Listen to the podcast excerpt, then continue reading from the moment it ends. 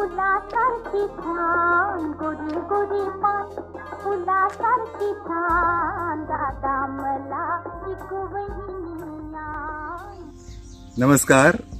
ज्ञान भारती मराठी पॉडकास्टमध्ये येत्या शनिवारी दिनांक सतरा जुलै दोन हजार एकवीस रोजी सकाळी साडेसात वाजता ज्या व्यक्तीचं आपण पॉडकास्ट ऐकणार आहात ते माझ्यासोबत आहेत सुप्रसिद्ध साहित्यिक ज्ञानेश्वर शेंडे सर. शेंडे सरांनी आई या विषयावरती रुद्गत सादर केलेलं आहे तेच आपल्याला ऐकायचंय. पण येणाऱ्या सतरा जुलैला जे पॉडकास्ट होईल त्याबद्दल थोडस सांगा ना. नक्की.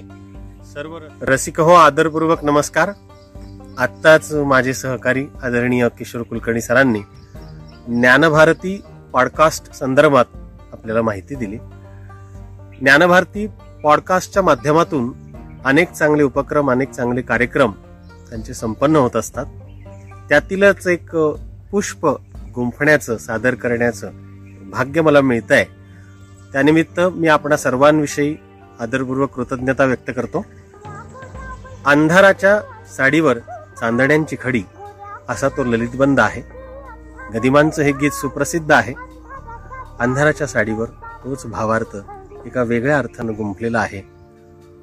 आपण जरूर ऐका मला त्यातला ललितबंध आईच्या स्वरूपामध्ये भावला.